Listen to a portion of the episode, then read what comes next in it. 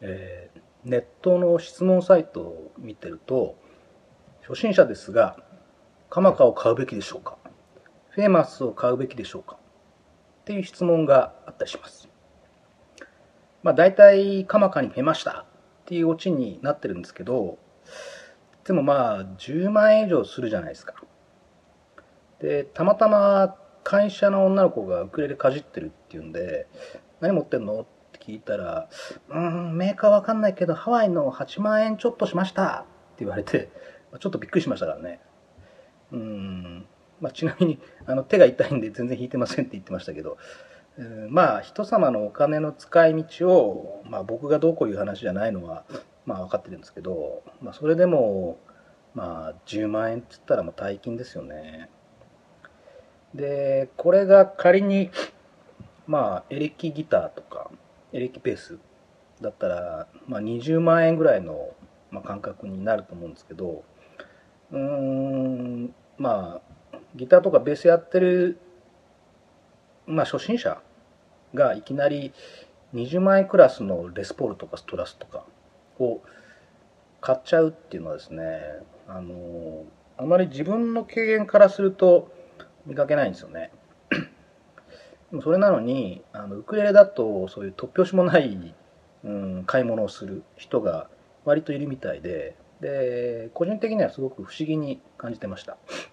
なんでえーっと触ったこともない楽器にいきなりこう10万とか、うん、まあ大枚をはたこうっていうふうに思うのかっていうのをちょっと不思議に感じてたのでその背景について自分なりに仮説を立ててみようかなと。まあ思った次第です。で、えーっと、僕なりに考えたのは、えーバンドの、バンド楽器か個人楽器かという違いにそもそも要因があるんじゃないかっていうのが私の仮説です。で、バンド楽器っていうのは、まあ、エレキギターとかエレキベースですけど、うーん。そもそもそのバンドっていうのは学生の間に始めることがほとんどでしょうから、えーまあお金がないっていうのがまずあると思うんですよね。うん、で僕自身高校でバンド始めたんで最初は先輩から中古のベースを買って、まあ毎日練習して、えーバイトもしてで貯金が貯まったらこう自分の憧れてる機材をゲットする。そういうルートをたどってきたんですよね。なので、まあ、最初は、なんでしょうね、まあ、安い機材とか中古の機材から入ってたわけですけど、うん、まあ、お金持ちのお坊ちゃんだったらいきなり高いギターを買っちゃったりするんじゃないの？っていう意見も、まあ、あると思うんですよね。うん、で、実際そういう先輩もいたんですけど、えー正直言うと多少浮いてたかなっていう気がします。うん、っていうのは、えーバンドやってるとですね、えーバンド仲間のサークルあバンド仲間や、まあ、サークルの付き合いで、えー情報交換する範囲が、まあ、広いじゃないですか。広いんですよね。で、まあ、あまりにこう身分に不相応な機材を買ったりするとまあ冷やかされちゃうんですよ。後ろ指さされるっていうか先輩からね特に、うん、であとバンドやってるってことはそのライブで演奏するっていうのが一つのゴールじゃないですかでまあお客さんは大体仲間内だったりするわけではあるんですけど、まあ、そうは言っても他人に自分とか自分たちの演奏を、えーまあ、客観的な評価をされる場があるっていうことなんですよね。うん、つまり、えー、とバンドをやってるバンド楽器をやってるってことは、えー持ってる楽器に見合ったスキルがあるかどうかっていうのをライブの場で、えーまあ言うなんでしょうね言い方悪いですけど値踏みされちゃうわけですよ。うん、うおあいつのギターすげえじゃん。マジモンドレスポールじゃんつって。トラメのチェリーサンバーストだよつって。うわ30万以上するんじゃないの。すげえなーっていうのが、まあ、映像始まったらあれ？あれ？みたいな。うん、なので、えっと、バンド楽器の場合はこんな感じでその自分のパフォーマンスをこう晒すっていう、まあ、プロセスがつきまとうんでどうしてもその自分に見合った楽器を買ってまあ、実力が伴ってくれば楽器もグレードアップするっていう、まあ、そういう買い方になると思うんですよね。なので、えーまあ、ギターとかベースを初心者がいきなりバカ高いに何十万もするようなのを買うっていうのが少ないのは、まあ、そういう背景があるからだろうっていうふうに僕は思います。でウクレレはどうかってことなんですけども、えーまあ、要するに個人楽器だってことですよね。うん、つまり、えー、嗜好品？嗜好品的な、まあ、要素っていうか観点が強くなってきますよね。うん、でまあある程度そのお年を召してから始めるケースが、まあ、多いようですし、まあ、お財布があったかいっていうのは、まあ、大きいかなとまず。うん少なくともあの高校生でウクレレやりたいっていうのはバンドやりたい連中より圧倒的に少ないでしょうから。うん、で次にですねそのウクレレをやってる人のほとんどが、うん、自分のこう演奏を大勢の人の前で披露できる機会っていうのが、まあ、ないと思うんですよそもそもね。うん、つまり、えー、自分の実力をまあ赤の他人に値踏みされるっていうことが、まあ、ないんですよね。うん、ただその披露の機会がないってことは、まあ、逆に言うと、まあ、ウクレレを始めるための目的ってていうかゴールがどうしても弱くなっちゃいますよね。うん、もし高校生でクラスの女子にモテたいんだったらバンドの方がいいし、うん、高校生がウクレレじゃなくてバンドやるっていうのは、まあ、そこだと思うんですよね。ウクレレを始めたいっていう目的があるわけですから始めるためのこう動機っていうのが必要なんですよ。ただそのウクレレを披露する場もないってことになるとうんまあ強い目的意識っていうか動機が必要になってくるんですよね。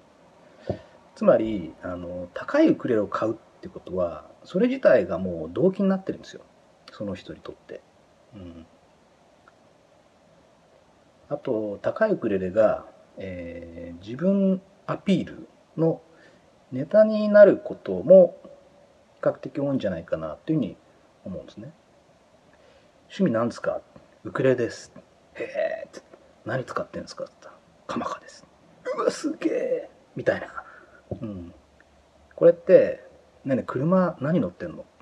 アウディの A4 です。おお、A4? 俺ゴルフなんですけど、来月 BM の 320i に買い替えるんだよね、みたいな。まあ、見栄の張り合いみたいな。うん。ただいきなり高いウクレレを買う人が勘違いしてるなっていうふうにちょっと個人的に思うのは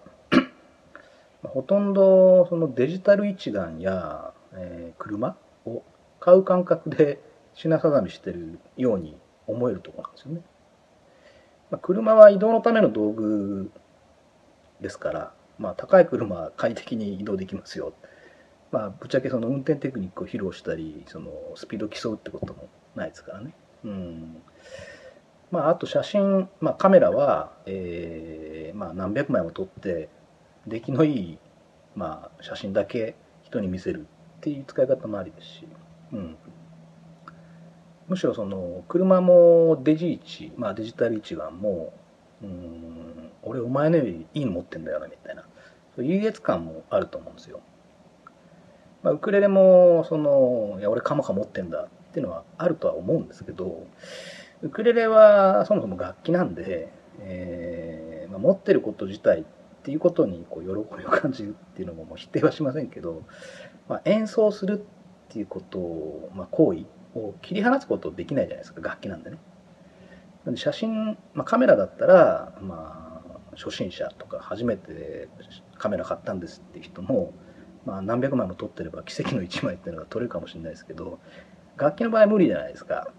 例えばその最高のスタジオで一流のエンジニアにお願いしてレコーディングしてもらっても、まあ、演奏の実力っていうのは隠せないですから。うんなのでおそらく最初から高価なウクレレを買いたい買おうって思ってる人は、まあ、楽器の演奏経験がないんじゃないかなと思うんですよね。今までこれまで楽器をやったことがない人なんじゃないかなっていうふうに思うんです。なのでどうしてもその嗜好品を買う感覚で、えー、一点豪華主義的に考えて、えー、購買行動をしてしまってるんだと思うんですよ。うん、ただね、まあ、そういうことも含めてその個人の自由とか、まあ、言ってみれば大きなお世話だよっていうふうに言えなくもないと思うんですけど、まあ、車とかカメラに比べて、えー、まあ、楽器演奏前提、まあ、演奏するっていう前提がある楽器に関してはそもそもそういうもんですよ、えー、楽器を演奏する人たちの常識はこうですよっていうことをまあ教えてあげるってことも、まあ、その人にとって必要なことだと思うんですよね。うん、知らないで自分の価値観だけで、まあ、やるよりはま楽器を始めるってことはそういう価値観も含めて自分の中に収めることですっていうことを、まあ、伝えてあげることもそのまあ何でしょう先に楽器を始めてやってる人たちの責任の一つなんじゃないかなっていうふうに個人的に思うんですよね。